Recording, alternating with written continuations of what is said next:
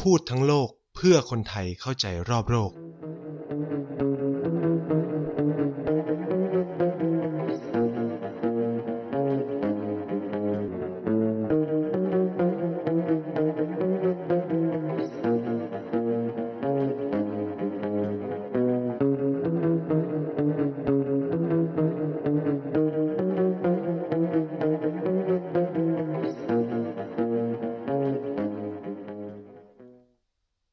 ดีครับ สวัสดีแฟนๆ รายการ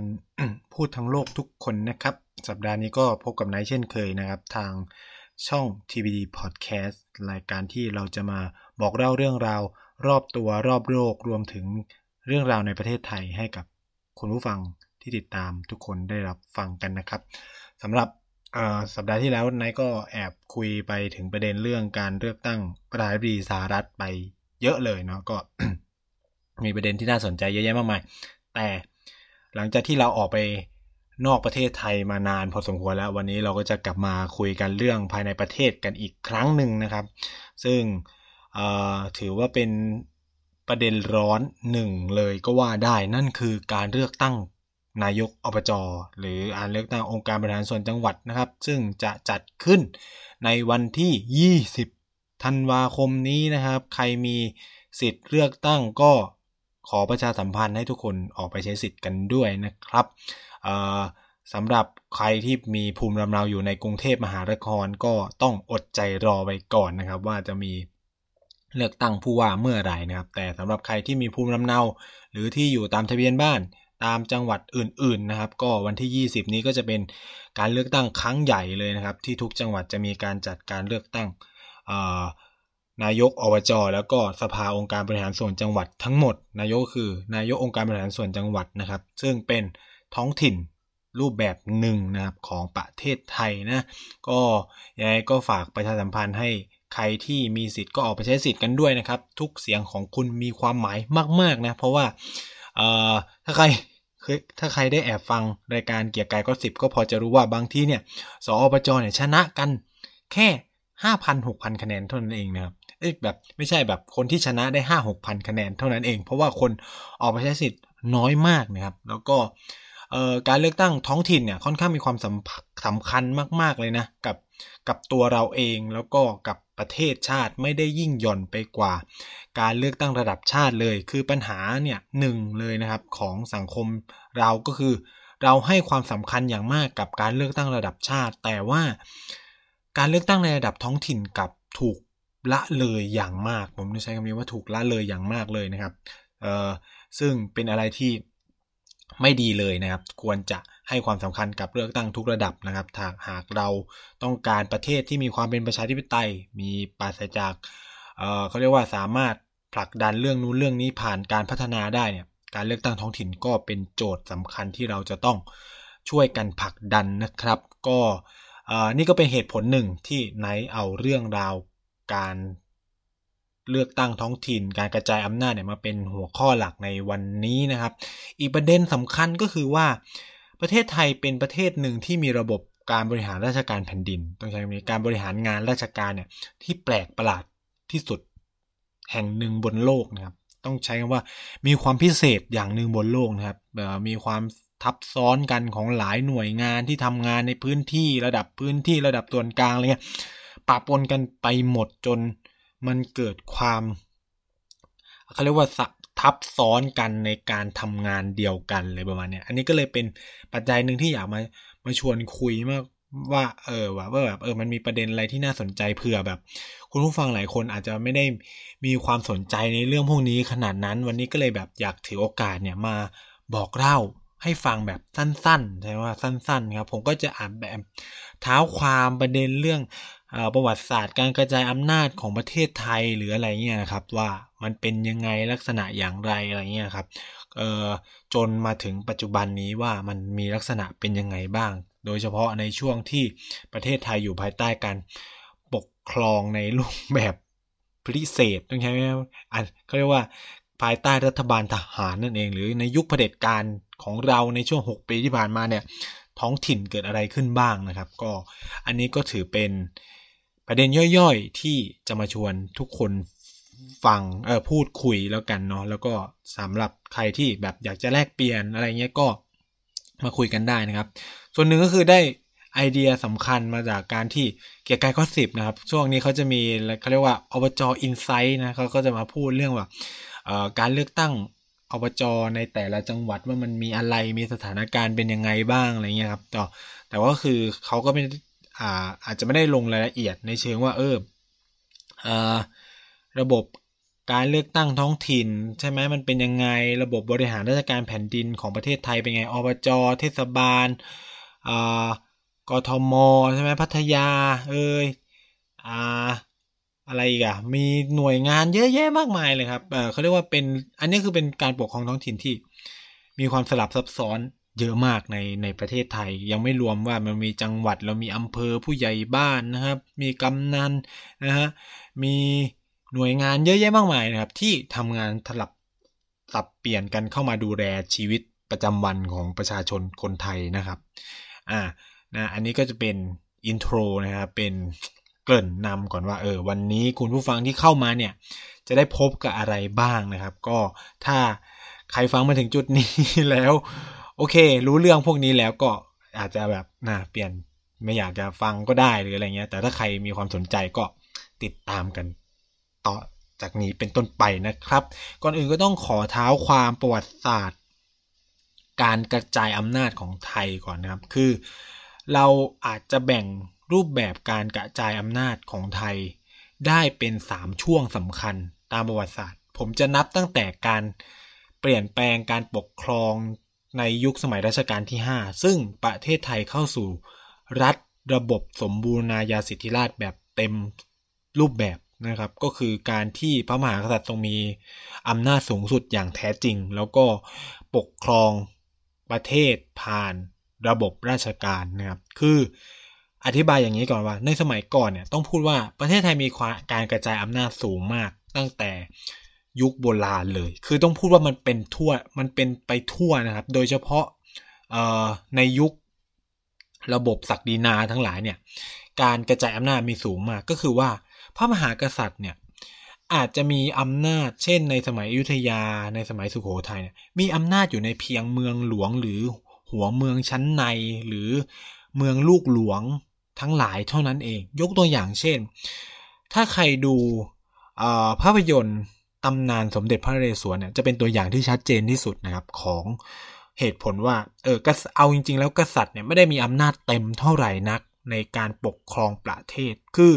เราถูกเรียนในเราถูกเรียนถูกสอนในวิชาประวัติศาสตร์เสมอนะครับ ว่าเออพระมหากษัตริย์เนี่ยยิ่งใหญ่นู่นนี่นั่นใช่ไหมเราก็จะถูกไล่เรียงลำดับราชวงศ์นู่นนี่นั่นใช่ไหมครับเออว่ากษัตริย์องค์นี้จังกัดราชวงศ์นู้นนี่เนี่ยแต่ว่าในเคสของตำนานสมเด็จพระเรศวรในช่วง แรกเลยเราจะเห็นเราเราจะเห็นเลยว่าเอ่อตั้งแต่ภาคหนึ่งเนี่ยเราก็จะเห็นชัดเลยว่า เอาข้อจริงแล้วเนี่ย พระมหากษัตริย์กรุงศรีอยุธยา ซึ่งณเวลานั้นก็คือสมเด็จพระมหาจักรพรรดิเนี่ย แทบจะไม่มีอำนาจในการปกครอง หัวเมืองอย่างพิษณุโลกสองแควนะครับ ก็คือเมืองพระพิษณุโลกใช่ไหมซึ่งตอนนั้นเนี่ยบริหารจัดการโดย พระมหาธรรมราชานะครับ ก็คือก็คือหลวงขุนพิเรนทรเทพในยุคของสุโขในยุคของสุริโยไทยเนี่ยก็ก็จะเห็นเลยนะครับว่า พระมหาธรรมราชาเนี่ยก็ปกครองพื้นที่หัวเมืองเหนือของตัวเองทั้งหมดเป็นเอกเทศประหนึ่งนะครับ ประหนึ่งว่าเป็นกษัตริย์เลยก็ว่าได้นะครับ แต่ว่าเพียง แค่ยอมรับในสถานะอำนาจของกรุงศรีอยุธยาก็คืออยอมส่งดอกไม้เงินดอกไม้ทองมีการแต่งงานเชื่อมความสัมพันธ์กัน แล้วก็เขาเรียกว่าเขาก็ถูกแต่งตั้งมาจากอายุทยาด้วยใช่ไหมเพราะว่าพระมหาจักรพรรดิเนี่ยก็เป็นคนแต่งตั้งให้พระมหาธรรมราชาเนี่ยไปครองเมืองพระพิษณุโลกสองแควเนื่องจากว่าเขาก็มีเชื้อสาย ทางสุโขทัย ฉะนั้นเนี่ยอยุธยากับพิษณุโลกในเวลานั้นเนี่ยก็มีสายสัมพันธ์กันแบบเป็นกึ่งกึ่งเอกเทศ ต้องใช้กึ่งกึ่งเอกเทศ ฉะนั้นพอเกิดสงครามใช่ไหมกับพม่าก็ไม่ใช่เรื่องแปลกที่อยู่ดีๆนะครับ เมืองพิษณุโลกจะไปขึ้นกับพระเจ้าบุเรงนองนะครับ แล้วก็ทิ้งอยุธยาให้ให้ต้องรบลาค่าฟัน อยู่กับพม่า แล้วก็เพอๆก็คือช่วยด้วย ช่วยพม่าลบ กับอยุธยาด้วย อันนี้ก็เป็นตัวอย่างที่เห็นได้ชัดว่าเออเนี่ยเอาจริง ๆ แล้วสมัยก่อนเนี่ยอำนาจของพวกเจ้าหัวเมืองทั้งหลายเนี่ยมันมีเยอะมากเลยนะ กษัตริย์อยุธยาแทบจะไปคุมอะไร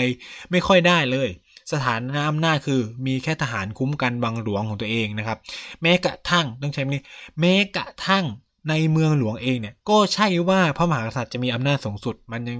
มีเจ้าวังหน้าใช่ไหมยังมีเจ้าวังหลัง มีพระมหาอุปราช ซึ่งคนเราเนี่ยก็จะมีกองทัพเป็นของตัวเองนะต้องใช้คำว่ามีกองทัพเป็นของตัวเองนะครับอย่างยกตัวอย่างที่เราก็จะเห็นว่าพระมหาจักรพรรดิเนี่ยก่อนที่จะขึ้นเป็นพระมหากษัตริย์ใช่ไหมครับในในเรื่องสุริโยไทยถ้าใครย้อนกลับไปดู เราก็จะเห็นว่าเออ พระองค์ทรงมีค่ายครูประตูหอรบเป็นของตัวเองอยู่ภายในพระนคร แล้วก็มีทหารฝึก ซึ่งไม่ได้ขึ้นตรงต่อพระมหากษัตริย์นะแต่ขึ้นตรงต่อพระในพระมหากษัตริย์จักรพรรดิซึ่งเวลานั้นคือพระเทียนราชานะซึ่งโอเคแหละ ถ้าพระมหากษัตริย์สั่งให้ต้องไปช่วยรบก็ต้องก็คือต้องเอากองทัพไป เพราะว่าถ้าไม่ไปก็ถือว่าเป็นกบฏฉะนั้นเนี่ยพระมหากษัตริย์ก็จะไปรวมกำลังของเขาเรียกว่าขุนนางคนอื่นมาปราบนะครับ แต่ในขณะเดียวกันเนี่ยพระเทียนก็สามารถก่อกระบฏได้เยอะคือ คือนี่ก็เป็นลักษณะของเขาเรียกว่าระบบการกระจายอำนาจ หรือการบริหารจัดการอำนาจของไทยในยุคโบราณครับ แต่ความเปลี่ยนแปลงเนี่ยมันเกิดขึ้นในรัชกาลที่ 5 ก็คือการที่พระองค์ทรงผนวกกลืนอำนาจทั้งหมดกลับคืนมาอยู่ที่ส่วนกลางก็คือ เปลี่ยนจากระบบเจ้ากินหัวเมืองใช่ไหมก็คือ เจ้าของใครก็ของมัน เปลี่ยนเป็นระบบมณฑลเทสาพิบาลนะครับ ก็คือส่งข้าราชการจากส่วนกลางจากกรุงเทพมหานครเนี่ยไปปกครองหัวเมืองต่างๆ ฉะนั้นเนี่ยคนพวกนี้ก็จะเป็นคนของพระมหากษัตริย์ เป็นคนจากส่วนกลาง กินเงินเดือนจากส่วนกลาง ไม่ได้กินเงินเดือนจากการเก็บสวยเก็บภาษีจากพื้นที่อีกแล้วนะครับ คือในช่วงเปลี่ยนผ่านอาจจะยัง อย่างนั้นอยู่นะครับ แต่ว่าก็คือต่อไปก็คือส่วนการจะเก็บเงินเองนะครับ สิ่งสิ่งที่คนมักจะไม่พูดถึงก็คือการตั้งพระคลังข้างที่หรือกระทรวงการคลังนั่นแหละ ที่หรือหอรัศดาการพิกรพิพัฒน์เนี่ยซึ่งเป็นหน่วยงานจัดเก็บภาษีส่วนกลางเนี่ยถือว่ามีความสำคัญมากนะครับ เพราะว่านี่มันคือการ centralize เป็นการรวมอำนาจการเก็บภาษีที่แต่ก่อนเนี่ยจะเก็บภาษีอะไรทั้งหวยทั้งหลายเนี่ย หัวเมืองต่างๆมันเก็บได้เอง ตอนนี้คือส่วนกลางจะเข้าไปเก็บ แล้วค่อยกระจายให้ทีหลังเลยอันนี้ก็เป็น concept นะครับของในยุคนั้น ซึ่งเออจะกินเวลาไปจนถึงช่วงแรกเนี่ย ในยุคนั้นเนี่ยก็จะกินเวลาไปจนถึงปี 2475อ่า2475 เกิดอะไรขึ้นนะครับ ก็คือการเปลี่ยนแปลงการปกครองใช่ไหม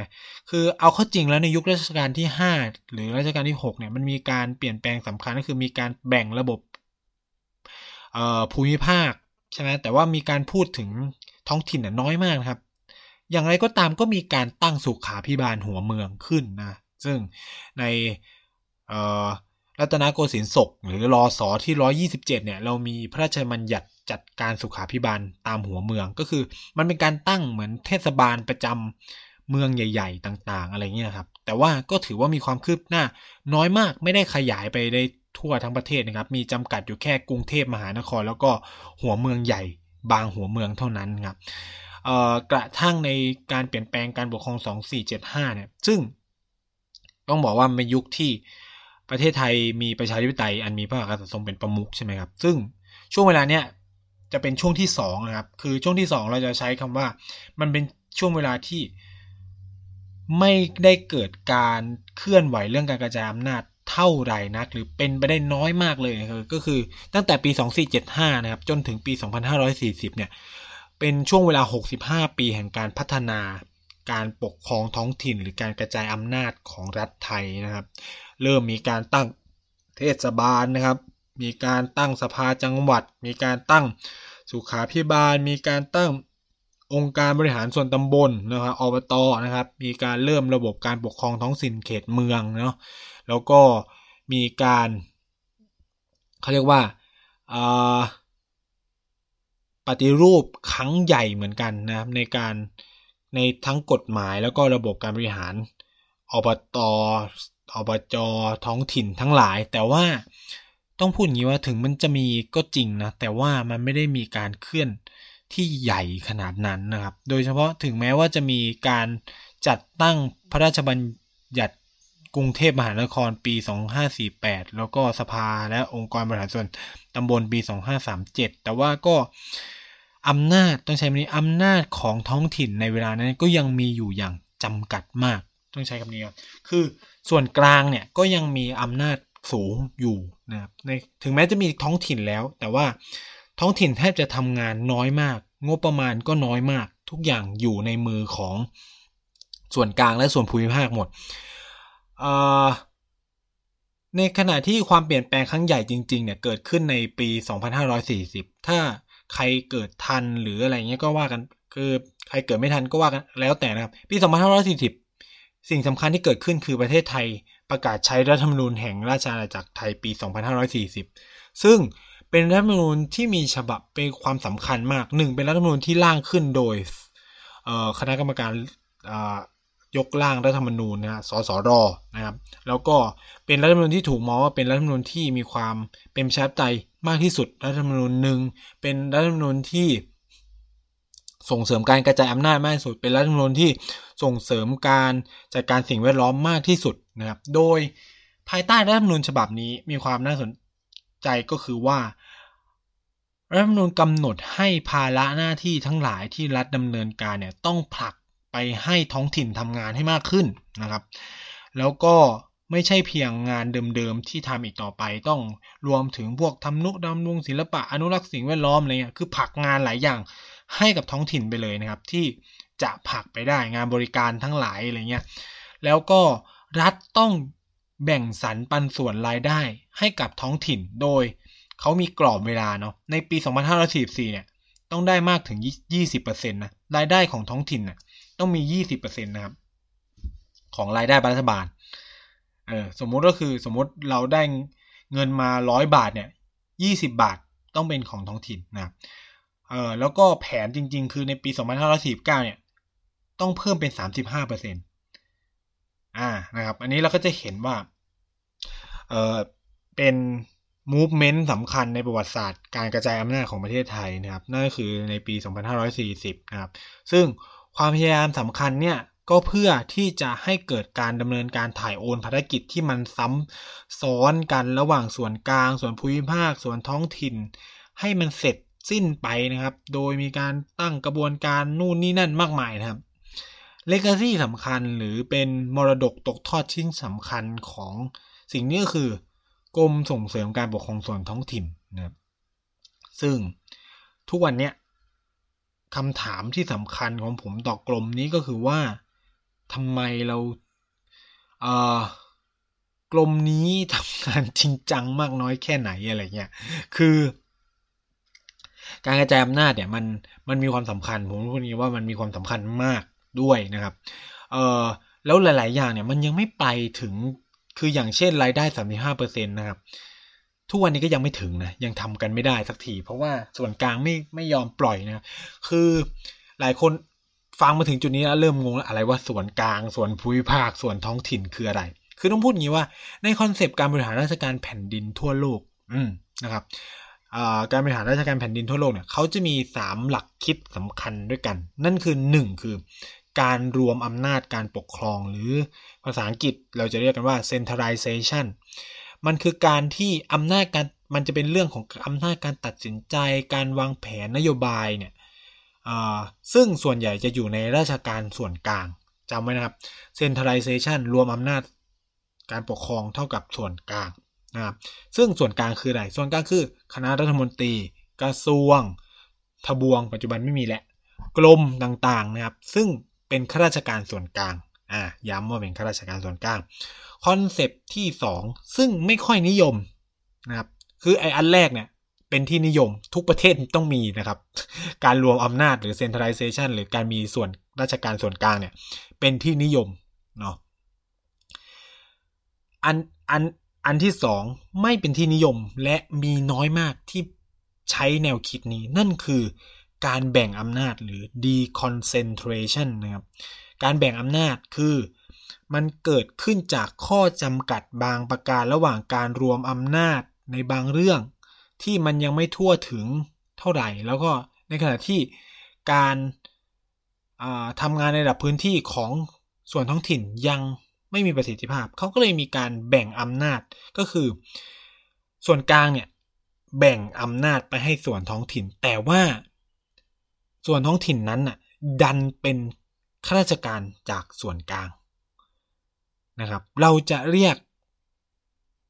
การบริหารราชการแผ่นดินแบบนี้ว่าการบริหารราชการแผ่นดินส่วนภูมิภาค ภูมิภาคคือใคร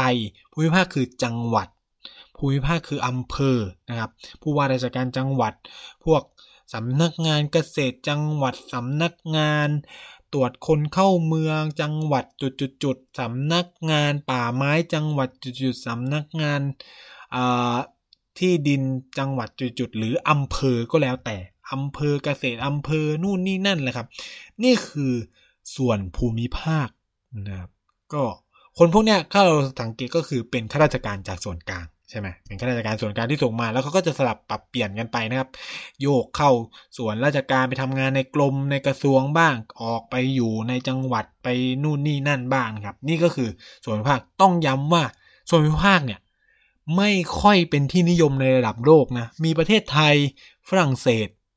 แล้วก็อีกไม่กี่ประเทศแค่นั้นที่ยังเหลือการปกครองระบบแบบนี้อยู่นะครับส่วนที่ 3 เป็นที่นิยมมากนั่นคือการกระจายอำนาจหรือ decentralization ซึ่งหลักคิดมันคือการเอาการบริการสาธารณะทั้งหลายไปให้หน่วยงานระดับพื้นที่ทำซึ่งหน่วยงานระดับพื้นที่เหล่านี้ก็คือหน่วยงานส่วนท้องถิ่นนั่นเอง ซึ่งมาจากการเลือกตั้งของประชาชนในพื้นที่นะครับ เพราะ เขามีไอเดียสำคัญคือว่าคนพื้นที่ย่อมรู้งานดีที่สุด รู้ปัญหาดีที่สุด ไอเดียมันอยู่ประมาณนี้นะครับ ซึ่งประเทศไทยเนี่ย เป็นแจ็คพอตโชคดีมากนะครับอัดแอปทั้ง 3 อันไว้ด้วยกันนะครับมันก็เลยเกิดสภาวะอีหลักอีเหลือ เกิดขึ้นก็คือว่า ส่วนกลาง ส่วนภูมิภาคและก็ส่วนท้องถิ่นทำงานในเรื่องเดียวกันในบางครั้ง แล้วก็บางครั้งก็ไม่ปล่อย แล้วก็ไม่รู้ว่าสุดท้ายแล้วหน้าที่ของตัวเองคืออะไรเนาะเช่น ส่วนท้องถิ่น ต้องทำหน้าที่ในระดับพื้นที่ ปัญหาที่เกิดขึ้นก็คือว่าส่วนท้องถิ่นแทบไม่ได้ทำงานระดับพื้นที่จริง ๆ เลยนะครับ ไม่ว่าจะเป็นท้องถิ่นคือใคร อบตอบจปัจจุบันน่าจะกฎหมายใหม่อาจจะยกระดับขึ้นเป็นเทศบาลตำบลนะอบตอบจเทศบาลตำบล เทศบาลเมืองเทศบาลนครนะครับกรุงเทพมหานครพัทยานะครับ นี่คือนี่คือการบริหารส่วนท้องถิ่น ซึ่งปัญหาตอนนี้ก็คือว่าท้องถิ่นแทบไม่ได้ทำหน้าที่ของตัวเองได้อย่างจริงจัง เพราะถูกสั่งมาจากส่วนภูมิภาคบ้าง อ่าเอางานนี้ไปทำนะ และต้องทำออกมาแบบนี้ หรือ ส่วนกลางสั่งตรงมาบ้างนะครับท่านั้นเนี่ยท้องถิ่นก็เลยอยู่ในสภาพที่ว่า เฮ้ย งานที่ฉันอยากจะทำเนี่ย ก็ทำไม่ได้ เพราะเงินไม่ได้รับอนุมัติจากส่วนภูมิภาค คือต้องพูดว่าท้องถิ่นไทยตลกอีก คือระบบกระจายอำนาจของไทยตลกมากนะครับ ท้องถิ่นมีอำนาจ มีเงินมีอะไรอย่างนี้ใช่ไหมแต่ว่าแผนพัฒนาท้องถิ่น แผนพัฒนาท้องถิ่นมันคือ ร่างงบประมาณที่จะเอาไปทำงานในพื้นที่เนี่ย ต้องผ่านความเห็นชอบของนายอำเภอต้องผ่านความเห็นชอบของผู้ว่าราชการจังหวัดก่อน ซึ่งคนพวกเนี้ยมาจากส่วนกลางคำถามคือ คนจากส่วนกลาง มีอเจนดาระดับพื้นที่หรือเปล่า หรือคนจากส่วนกลางเอาอเจนดาจากส่วนกลางมาทำในพื้นที่ นี่คือปัญหานะครับ ปัญหาเลยก็คือว่าส่วนใหญ่คนจากส่วนกลางที่มาทำงานในภูมิภาคเนี่ย เอาอเจนดาจากส่วนกลางหรืองานหรือนโยบายจากส่วนกลางมาทำในพื้นที่ ซึ่งเอาเข้าจริงแล้วไม่รู้ด้วยซ้ำว่าพื้นที่ต้องการไหมนะครับ เช่น ยกตัวอย่างเบสิกสุด ในปีนี้รัฐบาลมีนโยบายส่งเสริมการปลูกข้าวโพดอ่ามาแล้วครับ โครงการปลูกข้าวโพดของเกษตรจังหวัด เกษตรอำเภอก็จะมาส่งเสริมกันเต็มที่เลย แล้วก็จะเกิดลักษณะแบบเนี้ยทั่วประเทศ ทั้งประเทศก็จะปลูกข้าวโพดกันหมดเลย โดยที่ท้องถิ่นก็จะงงว่า เอ้า พื้นที่กูไม่ได้เหมาะกับการปลูกข้าวโพด แต่ว่างบมาให้ปลูกข้าวโพด ก็ต้องเขียนโครงการให้ปลูกข้าวโพด เพราะว่า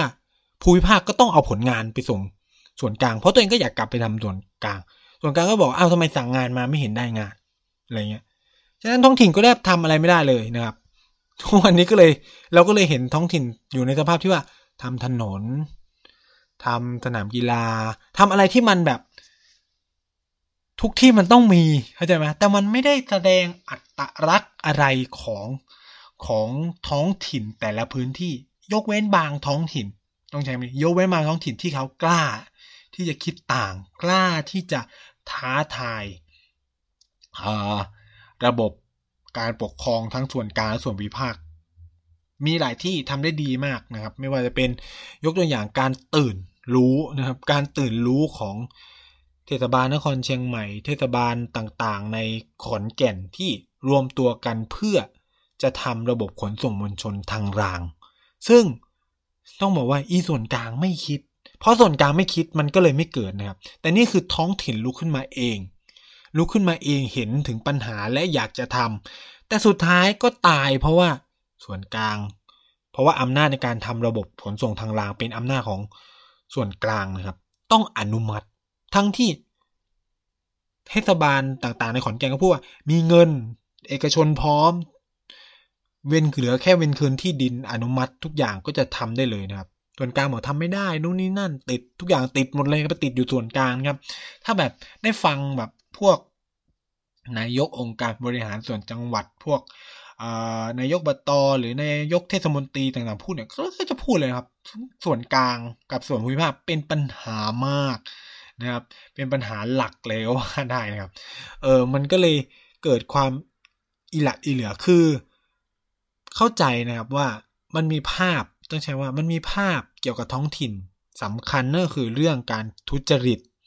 คอร์รัปชัน ของพวกราชการส่วนท้องถิ่นนะจากภาพส่วนกลางส่วนกลางจะมองโหเนี่ยพวกนักการเมืองเข้ามาทุจริตเข้ามาโกงกินนู่นนี่นั่นอะไรประมาณนี้นะครับ แต่ว่าถ้าคิดกันอยู่แบบเนี้ยในความคิดผมเนาะถ้าคิดกันอยู่แบบเนี้ย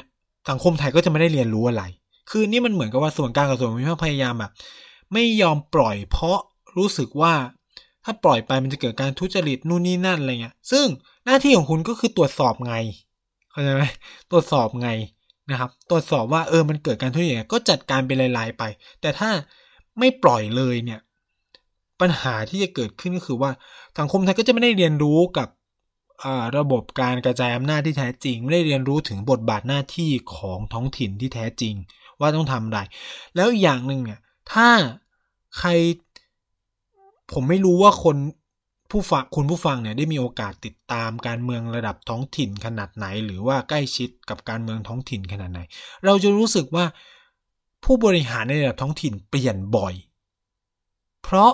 คำตอบเพราะอะไรคำถามคือเพราะอะไรคำตอบง่าย ๆ ก็คือว่า เพราะท้องถิ่นมันใกล้คน ท้องถิ่นใกล้คนมาก และคนเห็นว่าทำอะไร คือไม่ใช่คนไทยโง่นะ คนไทยไม่รู้จริงๆหรอว่า นายกคนนั้น นายกคนนี้สออบตสออบจคนนู้นคนนี้ทุจริต รู้ครับ แล้วเขาก็จะโหวตในครั้งต่อไปเลือกในครั้งต่อไปที่ไม่เอาคนนี้กลับมา คือฉะนั้นถ้าใครไปดูนะ ถึงแม้ว่าในระดับจังหวัดองค์การบริหารจังหวัดจังหวัดอาจจะเปลี่ยนน้อยต้องใช้ไหมอาจจะเปลี่ยนน้อย แต่อบตเทศบาลเนี่ยทำไม่ดีคือไปไวมาก สมัยต่อไปคือปลิวทันทีนะครับ เพราะว่าคนรู้คนเห็นมันใกล้กันมากนะครับ มันเหมือนคนนินทากันในหมู่บ้านอะ่ะ เพราะว่ามันเห็นไง คือแบบโอ้ปีรอบนี้โอ้โหไหนสัญญาว่าจะทำถนนนี่ยังไม่ได้สักทีไหนบอกจะน้ำประปาเข้านู่นนี่นั่นไม่มีนะครับ บางทีเรื่องแค่นี้ก็ทำให้ปลิวนะครับ นายกคนนั้นก็ปลิวไปได้นะครับ เพราะว่าท้องถิ่นมันใกล้คนมากอะไรเงี้ย มันก็จะต่างกันออกไป และสิ่งสำคัญก็คือว่า ถ้าเมื่อไหร่ที่ท้องถิ่นไทยมันเติบโตเนาะ มันจะทำให้เราไม่เกิดสภาวะที่ว่าทุกอย่างเนี่ยโยนหรือโทษไปให้รัฐบาลกลางทั้งหมด คือต้องพูดอย่างนี้นะครับว่างานหลาย ๆ งานเนี่ยมันเป็นงานของท้องถิ่นเนาะมันเป็นงานของท้องถิ่น แต่ว่าด้วยความที่เพราะส่วนกลางไม่ยอมปล่อยเนี่ย กลายเป็นว่าพอมันมีปัญหาอะไรขึ้นมา คนก็จะด่าไปที่ส่วนกลางทั้งหมด ฉะนั้นสถานะของคณะรัฐมนตรีไทยเนี่ยก็จะค่อนข้างไม่มั่นคง ก็คือต้องรับเรื่องตั้งแต่สากระเบือยันเรือรบทั้งที่บางเรื่องรัฐบาลก็จะแบบอ้าวอันนี้มันเป็นหน้าที่ของเทศบาลนี่วะอันนี้มันเป็นหน้าที่ของกรุงเทพมหานครนี่วะอันนี้มันเป็นหน้าที่ของเอ่อองค์การบริหารส่วนจังหวัดนี่ว่าอะไรเงี้ยแต่ว่าคนไทยก็คือ เพราะด้วยความที่ท้องถิ่นไทยมันอ่อนแอไงคนไทยก็เลยมีอะไรก็จะแบบ เข้าส่วนกลางเข้าส่วนคือถ้าท้องถิ่นไทยเข้มแข็งนะครับ ยกตัวอย่างเช่นเอ่อถนนบางถนนมันพังบ่อยอะไรเงี้ย คนก็จะไม่มีรายการออกข่าวเพื่อแบบขอให้นายกมาช่วยทำถนนให้น่อยนู่นนี่นั่นนะครับ มันจะเป็นลักษณะที่ว่าเมื่อไรนายกอบจจะมาปรับปรุงถนนเส้นนี้อะไรเงี้ยนู่นนี่นั่นมันจะเป็นลักษณะแบบนี้แทนขึ้นในต่างประเทศมันเป็นลักษณะแบบนี้ผมต้องพูดอย่างนี้นะต่างประเทศเนี่ย ท้องถิ่นทำทุกอย่างนะถนน ทำการศึกษาโรงเรียนทั้งหมด ยกตัวอย่างในอินเดียโรงเรียนทั้งหมดอยู่ในอำนาจของรัฐบาลระดับสเตทแทบจะไม่มีโรงเรียนของรัฐบาลกลางเลยจริง ๆ แบบท้องถิ่นในอินเดียมีมหาวิทยาลัยเป็นของตัวเองด้วยนะครับ เออแล้วมหาวิทยาลัยของรัฐบาลกลางมีน้อยมาก อืมนะครับส่วนใหญ่จะเป็นของรัฐซะเยอะอะไรเงี้ยคือเนี่ยพอมันกระจายอำนาจใช่ไหมคือท้องถิ่นเขาจะมีการ ใช้จ่ายเงินนู่นนี่นั่นรู้ว่าพื้นที่ตรงเนี้ยต้องการอะไร คือมันโอเค หลายคนอาจจะบอกเฮ้ยนี่มันวางอยู่บนพื้นฐานที่ว่า เราเชื่อว่าท้องถิ่นมันดีนะมันกระจายนาจคือแต่ว่าถ้าเราไม่เชื่ออะไรแบบเนี้ยมันก็จะไม่ได้เติบโตไม่ได้เดินกันไปสักทีนะครับ เราก็จะแบบอยู่กันแบบนี้ไปเรื่อยๆนะครับ แล้วประชาธิปไตยไทยมันก็จะไม่ได้ไปไกลอย่างที่เราหวังอะ่ะ ผมรู้สึกว่าประการเกิดขึ้นของประชาธิปไตยมันต้องเกิดขึ้นจาก ระระดับฐานรากแบบเนี้ยเราก็ค่อยๆค่อยขึ้นขึ้นไปเรื่อยๆนะครับ เป็นแพทเทิร์นไปนะครับ เมื่อแบบการเลือกตั้งในระดับพื้นที่มันมีความเป็นประชาธิปไตยสูงขึ้นนะครับ เดี๋ยวระดับประเทศมันก็จะมีความมีความเป็นประชาธิปไตยสูงขึ้นเหมือนกัน แล้วคนก็จะมี rational หรือมีเหตุมีผลในการเลือกตั้งบนพื้นฐานของนโยบายมากยิ่งขึ้นด้วยเนาะอันนี้มันเป็นเป็นเป็นอะไรที่มีความสำคัญต่อต่อระบบ การเลือกตั้งไทยนะครับอ่าสิ่งต่อมาก็คือว่าแล้วหน้าที่ของท้องถิ่นแต่ละประเภทเนี่ยมันต่างมันเหมือนมันอะไรกันยังไงนะครับ คือประเทศไทยก็มีความสลับซับซ้อนของการทำงานอีกเหมือนกัน เช่น เรามีอบตเรามีเทศบาลอบตกับเทศบาลทำงานคล้ายกันต้องใช่ไหมแต่ว่าคืออบตเนี่ยมันอยู่ในคือมันเกิดขึ้นบนอบตเทศบาลมันต่างกันตรงที่เราใช้ตัวเลขทางเศรษฐกิจจำนวนประชากร เป็นเป็นเป็นตัวชี้วัดว่า อะไรเอออบตออะไรคือเทศบาลตำบล หรือเทศบาลเมืองหรือเทศบาลนครนะครับ ก็คือพวกเทศบาลพูดง่ายคือเออร์เบิก็คือพวกอยู่ในเขตเมือง ส่วนอบตเนี่ยก็คือพวกอยู่ในเขตอ่า rural area คือชนบททั้งหลายนั่นแหละนะครับ คือมันก็มีคอนเซปต์ทำงานง่ายก็คือว่า องค์การบริหารปกครองส่วนท้องถิ่นไหนเนี่ย ก็ ต้องเอาองค์การบริหารส่วนตำบลไหนเทศบาลไหนเนี่ยก็ทำงานในพื้นที่ของตัวเองเนาะทำงานในเขตพื้นที่ของตัวเอง เช่นก็คือสมมติองค์การบริหารส่วนตำบลกก็มีขอบข่ายอำนาจหน้าที่อยู่ในตำบลกออยู่ในพื้นที่กอเท่านั้นอะไรประมาณนี้ครับ อันนี้ก็เป็นท้องถิ่นระดับหนึ่งระดับพื้นฐานหลักแรก ๆ อันดับต่อมาคืออบจองค์การบริหารส่วนจังหวัดจังหวัด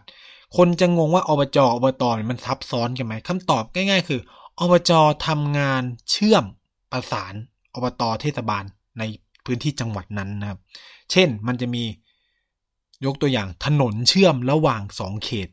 คำถามคือใครทำคำคำตอบนี้คือก็ก็เป็นงานของอบจ ทำเชื่อมหรืองานที่ใหญ่ระดับ เช่น การสร้างโรงเรียน เดี๋ยวนี้ก็มีโรงเรียนองค์การบริหารส่วนจังหวัดนะครับ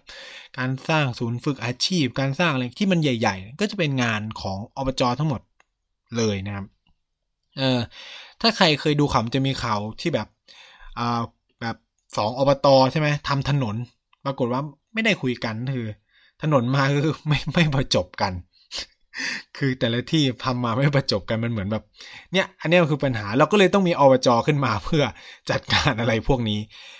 อีกประเภทที่สำคัญก็คือกรุงเทพกับพัทยา อันนี้คือก็มีเลือกตั้งผู้บริหารของตัวเอง แล้วก็มีอำนาจเยอะกว่าพวกอบตอบจนะครับ กรุงเทพเนี่ยพิเศษสุดแล้วงบประมาณเยอะมากแล้วก็มีเลือกตั้งผู้ว่าของตัวเองอะไรเงี้ยนู่นนี่นั่นนะครับ เนี่ยครับก็เป็นประเด็นเขาเรียกว่า ความแตกต่างระหว่างองค์การบริหารส่วนพื้นที่นะครับ หรือองค์การอ่าการปกครองส่วนท้องถิ่นไทยอะไรเงี้ยว่ามันมีความลักษณะเป็นยังไง สิ่งต่อมาที่เราอยากจะมาชวนคุยเนาะก็คือ ในเมื่อพัฒนาการของประเทศไทยระบบประชาธิปไตยมันมาไกลถึงขนาดนี้แล้วคำถามคือใหญ่เลยคือว่าทำไมเราจำเป็นต้องมีราชการส่วนภูมิภาคอยู่ อย่างที่ผมพูดไปว่าราชการส่วนภูมิภาคเป็นความพิลึกพิลั่น อย่างหนึ่งของของสังสังคมไทยในปัจจุบันเนาะต้องใช้คำนี้ว่าเป็นของสังคมไทยในปัจจุบันก็คือว่าหนึ่งคือ ในเมื่อคุณมีอบตอบจแล้ว มีเทศบงเทศบาลแล้วคำถามคือเราจะมีจังหวัดกับอำเภอไว้ทำอะไร จริงๆ ในเชิงการศึกษาวิจัยเนี่ย เขาก็มีคำตอบให้นะ ผมก็พูดอย่างนี้ว่าคือคำตอบของผู้ที่ให้นักวิจัยในกลุ่มนี้ก็จะเป็นกลุ่มที่ค่อนข้างจะแบบพยายามคอมโพมไ s ส์ปณีประนอมกับโครงสร้างที่มีอยู่นั่นคือว่า ก็เป็นตัวเชื่อมไงระหว่างส่วนกลางกับส่วนท้องถิ่นอะไรประมาณนี้ก็คือทำหน้าที่เป็นตัวเชื่อม แต่ว่าปัญหาคืออำนาจคุณมันดันเยอะไงอำนาจของภูมิภาคมันดันเยอะ มันไม่ได้ทำงานเป็นแค่ตัวประสานแล้ว มันทำหน้าที่ไปสั่งเขา ไปนู่นไปนี่เขาจนทำให้ท้องถิ่นทำอะไรในพื้นที่ของตัวเองไม่ได้เลย ส่วนตัวผมนะ ความฝันสูงสุดก็คือทำไมทุกจังหวัดถึงเป็นแบบกทมไม่ได้ เออคำถามมันมีง่ายมากเลย คุณพูดว่าแบบ เอ่อผู้พิพากจำเป็นต้องมีเพราะงี้นี้คำตอบคือ แล้วทำไมกรุงเทพมันเกิดขึ้นได้ แล้วทำไม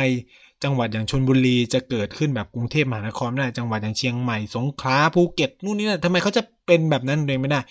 แล้วทำไมเราต้องสิ้นเปลืองงบประมาณซ้ำซ้อน เรามีนายกวจแล้วเรายังต้องมีผู้ว่าราชการจังหวัด เรามีนายกเทศมนตรีเราต้องมีนายอำเภออีก เรามีนายกอบตเราต้องมีผู้ใหญ่บ้านเราต้องมีกำนันอีกเหรอ นี่คือคำถามสำคัญเรามีสอบตสอจอเยอะแยะมากมายแล้วเราก็ต้องใช้งบไปกับผู้ใหญ่บ้านกำนันนู่นนี่นั่น อีกนะครับ ซึ่งก็เป็นกลุ่มก้อนลักษณะที่ไม่ได้ต่างอะไรกันเท่าไหร่คือ นี่มันคือปัญหาของรัฐรวมศูนย์อำนาจนะผมเข้าใจอย่างนี้เลย คือส่วนกลางไม่ปล่อยไงคือถ้าเราวิเคราะห์ง่ายๆ คือว่านี่คือมันคือลักษณะที่แบบส่วนกลางไม่ยอมปล่อยนะครับ ไม่ยอมปล่อยอำนาจเลยนะครับ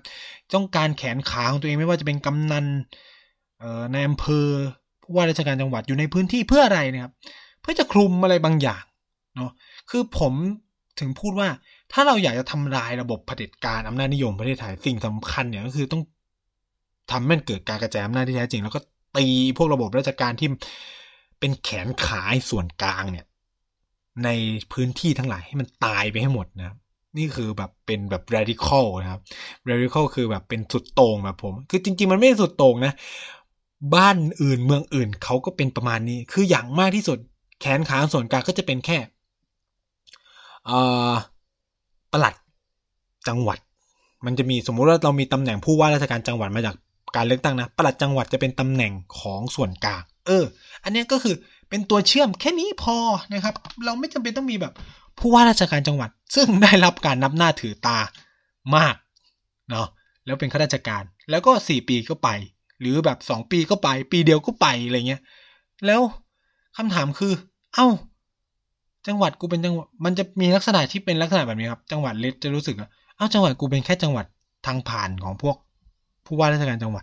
แล้วเวลาขับเคลื่อนนโยบายมันจะไปยังไงไง คืออย่างน้อยผู้ว่าเขาเรียกว่าคนที่มาจากการเลือกตั้งมันต้องอยู่ในนั้นอะสี่ปี เขาก็จะมีเวลาสี่ปีเขาต้องคิดว่าสี่ปีจะทำอะไรบ้างเพื่อพัฒนาพื้นที่ แต่ว่าพวกผู้ว่าราชการจังหวัดบางที่มาปีเดียว มาครึ่งปีแล้วไป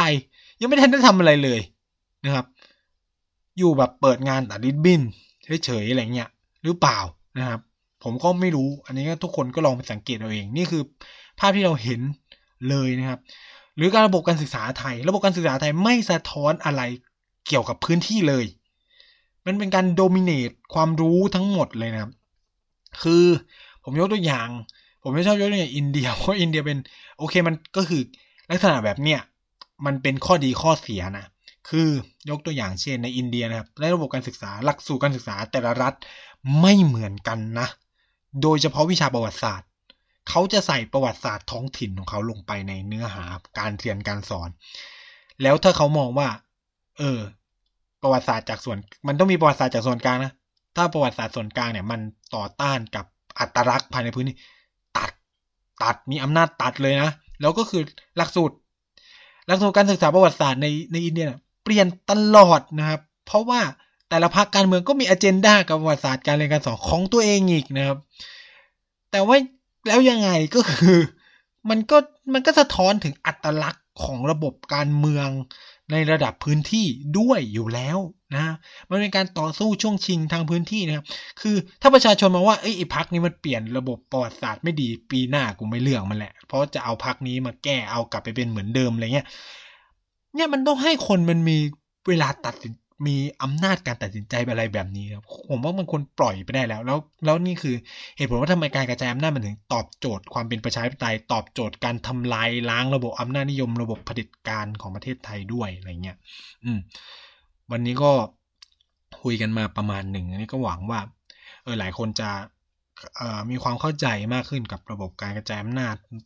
ท้องถิ่นของประเทศไทยว่ามีลักษณะเป็นยังไง แล้วก็ที่สำคัญก็คืออย่าลืมนะครับว่าวันที่ 20 ธันวาคมนี้ยังไงก็ออกไปใช้สิทธิ์เลือกตั้งกันด้วย แล้วก็ฝากติดตามรายการพูดทั้งโลก แล้วก็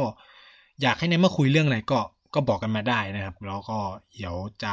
เก็บเอามาเล่าให้ฟังเรื่อยๆนะครับ ยังไงก็ฝากทีพีดีบอดแคสต์ไว้ด้วยแล้วพบกันใหม่สัปดาห์หน้า สวัสดีครับ